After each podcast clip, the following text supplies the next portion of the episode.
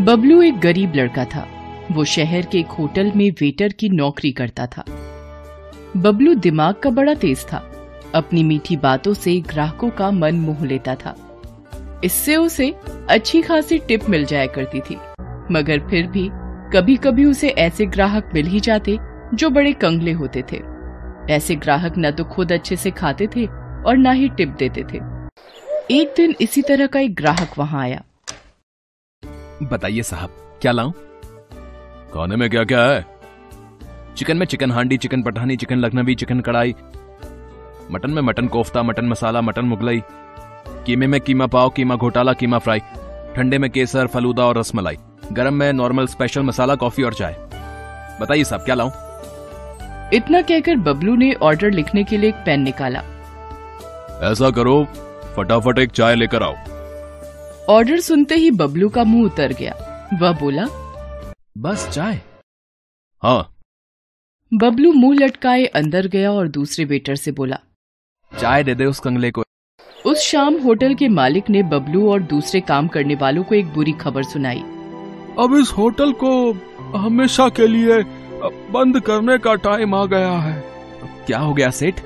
इस जगह के मालिक ने ये जगह किसी पिज्जा हट वाले को बेच दी है। अब यहाँ होटल नहीं पिज्जा की दुकान चलेगी। इसलिए आप सब लोग अपना अपना इंतज़ाम देख लें। इस पिज्जा हट ने तो हमें ही हटा दिया। होटल बंद हुए कुछ दिन बीत गए। बेचारे बबलू को कोई काम नहीं मिला। वो अपनी छोटी सी खोली में उदास बैठा था तभी उससे मिलने उसका एक दोस्त रघु वहाँ आया। रघु को देखकर बबलू बहुत खुश हुआ। उसने उसके लिए गर्मा गर्म चाय और पकौड़े बनाए। वाह, क्या पकौड़े बनाए यार तूने? ये तो जैसे मुँह में घुले से जा रहे हैं। एक काम क्यों नहीं करता? तू चाय और पकौड़े का एक छोटा सा ढाबा खोल ले यार। हम्म। अरे यार, मैं कैसे कर सकता हूँ धंधा? और ये चाय पकौड़े का भी कोई धंधा होता है? अबे, पकौड़े का धंधा कोई मामूली धंधा नहीं है मेरे भाई। मेरे मोहल्ले में एक पकौड़े वाला रहता है, लक्ष्मण। कम से कम तीन चार हज़ार का गल्ला है उसका रोज का। अरे भाई, एक आदमी इसी तरह से चाय बेचकर देश का प्रधानमंत्री बन गया और तू इसे छोटा समझ रहा है। बात बबलू की समझ में आ गई। कुछ ही दिनों में इधर उधर से उधार लेकर उसने चाय और पकौड़े का एक छोटा सा ढाबा डाल दिया। उसके हाथों में जादू था। जो भी एक बार उसके पकौड़े खा लेता था उसके मुँह में उसका स्वाद बस जाता था। फिर तो वो बार बार बबलू की दुकान पर पकौड़े खाने आता था। बबलू का स्वभाव भी बहुत विनम्र था। वह ग्राहकों से बड़ी प्यारी प्यारी बातें करता था। लोग उसके स्वभाव से खुश होकर भी उसकी दुकान पर जा पहुँचते और मन ना होते हुए भी वहाँ से चाय पकौड़े खाकर ही उठते थे। इस तरह बबलू का ढाबा जोरों से चल निकला। उसे इस ढाबे से अच्छी खासी आमदनी भी होने लगी। एक दिन बबलू अपनी दुकान पर बैठा सोच रहा था। मैं बेकार ही इस धंधे को छोटा समझ रहा था। इस धंधे ने तो मुझे कहाँ से कहाँ पहुँचा दिया है? आज मुझे समझ में आ गया है कि ईमानदारी से किया गया कोई भी काम छोटा या बड़ा नहीं होता है। अभी बबलू ये सब सोच ही रहा था कि वहाँ एक कार आकर रुकी। कार से दो आदमी लड़खड़ाते हुए निकले और बबलू से कहा ए हीरो इधर आ। बबलू ढाबे से निकलकर जल्दी से उनके पास गया। उनके मुँह से शराब की बू आ रही थी। एक काम कर दो प्लेट आलू पकौड़े दो प्लेट प्याज पकौड़े और एक प्लेट मूंग दाल का पकौड़ा ले गया जल्दी से। बबलू ने देखा कि दूसरे आदमी ने शराब की बोतल और दो गिलास निकाले और कार की बोनट पर रख दिया। उनका इरादा वही शराब पीने का था।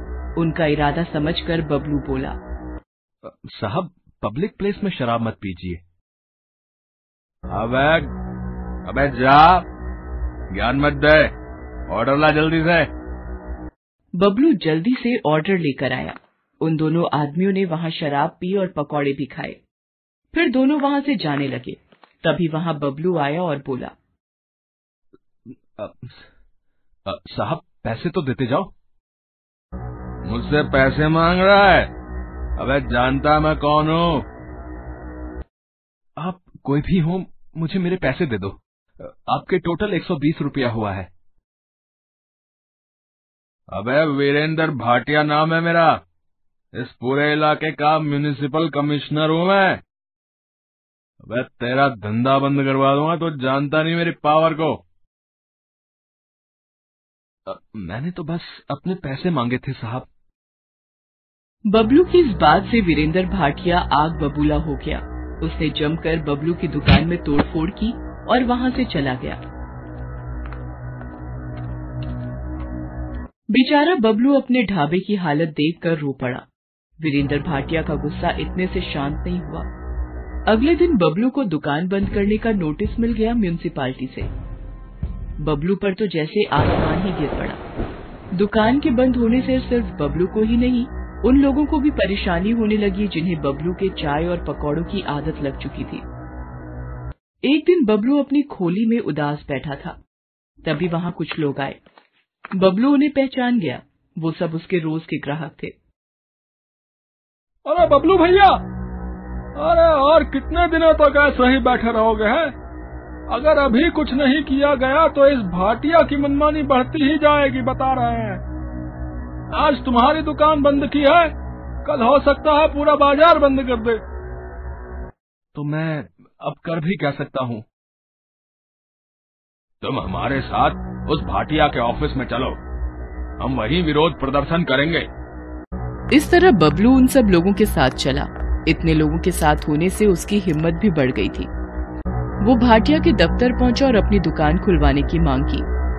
भाटिया बाहर निकलता है और गुस्से में बबलू से कहता है अच्छा तो तू इन सब के साथ मुझे डराने आया है?